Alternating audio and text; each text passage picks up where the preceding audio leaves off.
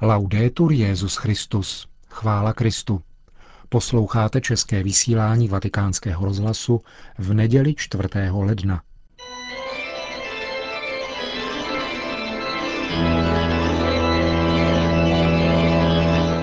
Církev a svět. Náš nedělní komentář. Připravil Milan Glázer.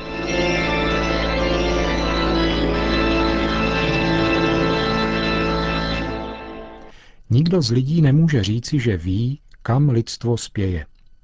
Ani odborníci na teorii evoluce o tom nic neříkají. A přesto v jednotlivcích jasně převládá klid a důvěra v budoucnost a šťastný konec životní pouti. Vždyť proč by se jinak rodili děti?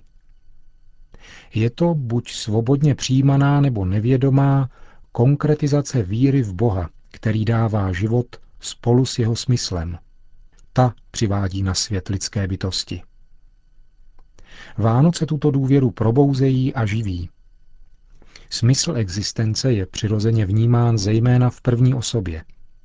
Smysl dějin lidstva zůstává jednotlivci takřka nepřístupný. Nechybějí však ti, kteří předstírají opak. A pravdou je, že výhled na budoucnost lidstva, který tito pseudozasvěcenci podávají, je ledově chmurný. Mezi špatné zprávy, které jsou dnes bezdůvodně považovány za nespochybnitelné, patří například demografická hrozba, tedy přemnožené lidstvo, a dále surovinové zdroje, jejichž omezenost je prý také jistá. Ne všichni však sdílí tento škarohlícký pohled. Pokud jde právě o surovinové zdroje, někteří zastávají teorii, která nevypadá ani tak moc teoreticky, když tvrdí, že tyto zdroje omezené nejsou, poněvadž jsou podmíněné lidským rozumem. Například uhlí, ropa či uran nebyly žádnými surovinovými zdroji, dokud je lidská inteligence jako zdroje neobjevila, dokud neobjevila způsob jejich využití člověkem a pro člověka. Základním zdrojem tedy není ten či onen materiál, ale lidská inteligence, svoboda a představivost. Právě za ty je v dnešním světě třeba bojovat. Podcenění rozumu a svobody člověka totiž stojí v pozadí těchto škarohlíckých, demografických a jiných fóbií. Je to redukce lidské bytosti na živočicha, která tvoří obsah tajného poselství, které je přebíráno a šířeno nikoli svobodně, ale nepozorovaně. Strašák populačního růstu, který má určovat myšlení a jednání mas, určitě nemá příčinu fyzického původu. Je to určitá idea, která určuje vůli. Tato idea a tato vůle uvádí do pohybu mezinárodní organizace i vlády, myslitele i vědce. Kvůli ní jsou svolávána mezinárodní fóra, vyvíjena publikační činnost a vydávány zákony. Inspirovala biologické výzkumy i průmyslovou produkci, finanční spekulace, reklamní kampaně, politická hnutí i zdánlivě uměleckou tvorbu.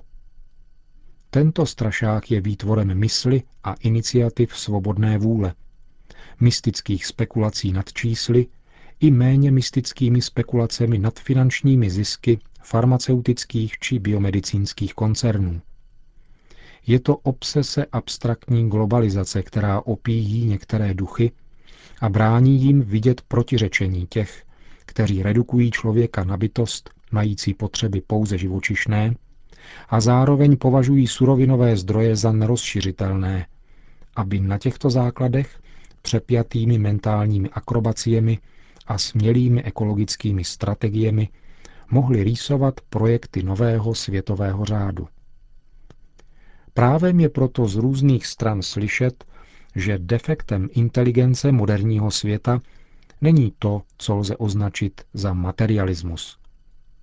Tuto poruchu je patrně vhodnější nazvat podřadným spiritualismem, bezkrevným intelektualismem, jehož pojmy se nezakládají na srozumitelných a zároveň hmatatelných skutečnostech světa a člověka, ale poletují v nereálném světě abstrakcí a podivných koláží matematických koncepcí a neomezených iluzorních tužeb, odtržených od reálného života. Takováto podřadná mystika byla a dosud bohužel je propagována jako ta pravá kultura moderního člověka. Opravdový duchovní život se však musí zakládat na respektu vůči konkrétní individualitě člověka. Jehož svrchované funkce družnosti a lásky se nemohou rozvinout dříve, dokud jeho duch nezačne plnit nezastupitelné poslání vlády nad podivuhodným psychicko-organickým celkem člověka podle požadavků jeho přirozenosti. Dokud nebude učiněn tento krok, jak to vyžaduje tradiční morálka, a nadále se bude rozvíjet onen abstraktní intelektualismus, který ponechává nebo spíš nutí organický život do smyslného nepořádku, co jiného může vzniknout, nežli anarchický individualismus nepřirozeně naroubovaný na odtělesněný a despotický utopismus. A naopak, jaké vnitřní a zevnější změny by mohl uvést do praxe zdravý duchovní život, schopný obohatit jednotlivce i celé národy, jak duchovně, tak materiálně.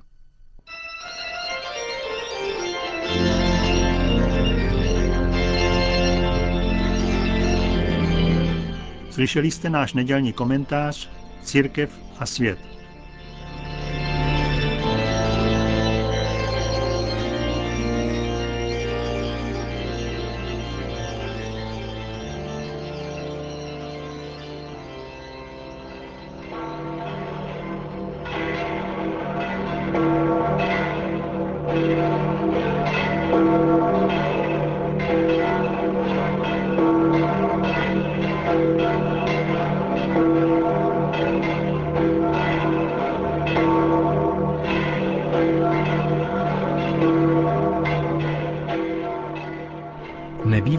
Množství lidí se dnes předpolednem sešlo na prosluněném náměstí svatého Petra, aby si vyslechlo promluvu svatého otce. Benedikt XVI. pak z okna svého pokoje nad náměstím oslovil nejméně 60 tisíc lidí. Cari fratelli e sorelle, Drazí bratři a sestry, la liturgia ripropone oggi alla nostra meditazione lo stesso Vangelo liturgie nás dnes nechává rozjímat o témže evangeliu, které bylo čteno na božího vánoční, tedy o prologu svatého Jana. Po zhonu minulých dní s nakupováním dárků nás církev znovu zve k rozjímání o tajemství Kristova narození, abychom hlouběji pochopili jeho význam a důležitost pro svůj život. Je to podivuhodný text, který nabízí závratnou syntézu celé křesťanské víry. Začíná z hora. Na počátku bylo slovo, a to slovo bylo u Boha, a to slovo byl Bůh. A pak neslíchaná a lidsky nepochopitelná novost. Slovo se stalo tělem a přebývalo mezi námi. Není to řečnický obrat, nýbrž prožitá zkušenost. Jan ji podává jako očitý svědek.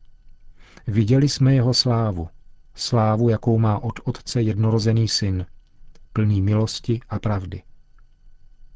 Nejsou to učená slova nějakého rabína nebo znalce zákona, ale nadšené svědectví pokorného rybáře, jehož jako mladíka přitáhl Ježíš Nazarecký, s nímž prožil tři roky a spolu s dalšími apoštoly zakoušel jeho lásku až do té míry, že sám sebe označil za učedníka, kterého Ježíš miloval.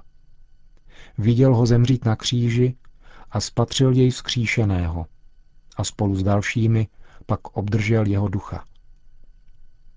Z celé této zkušenosti, o níž Jan rozjímal ve svém srdci, vyvodil vnitřní jistotu.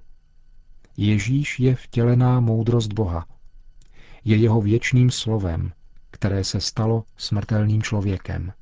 Per un vero israelita che conosce le sacre scritture, questo non è un controsenso, anzi è il compimento di tutta l'antica alleanza. Pro opravdového Izraelitu, který zná písmo svaté, to není nesmysl. Nýbrž naplnění celého starého zákona.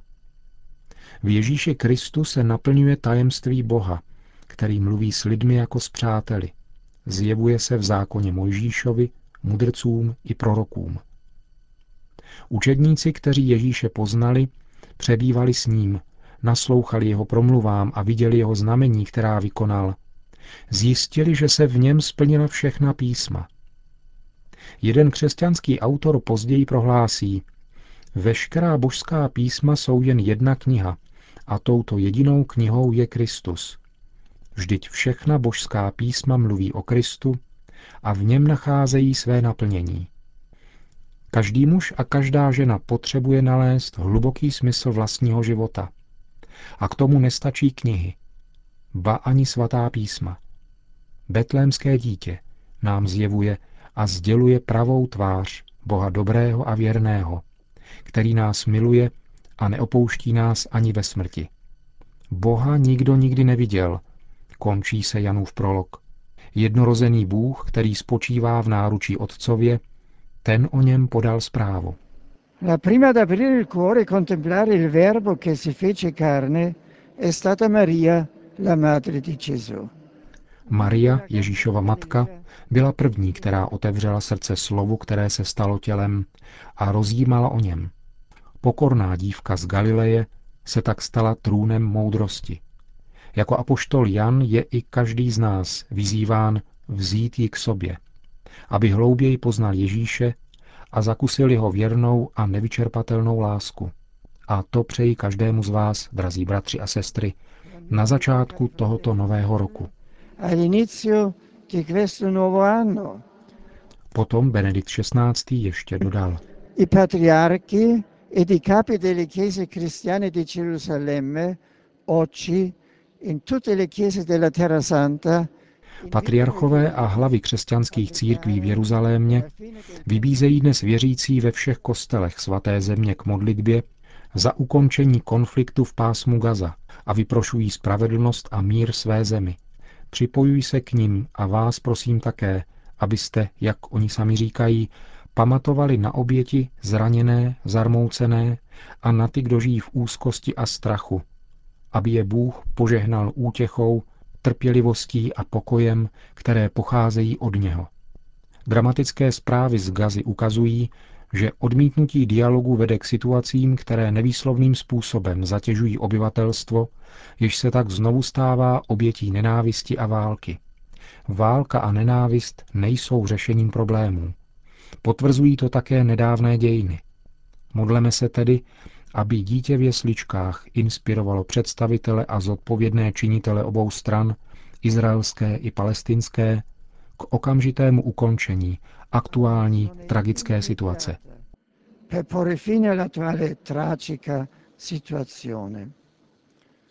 Na závěr pak svatý otec udělil své apoštolské požehnání.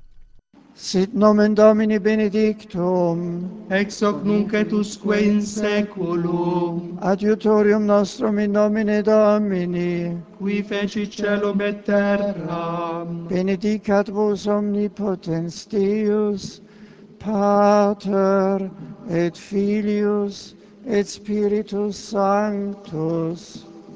Amen.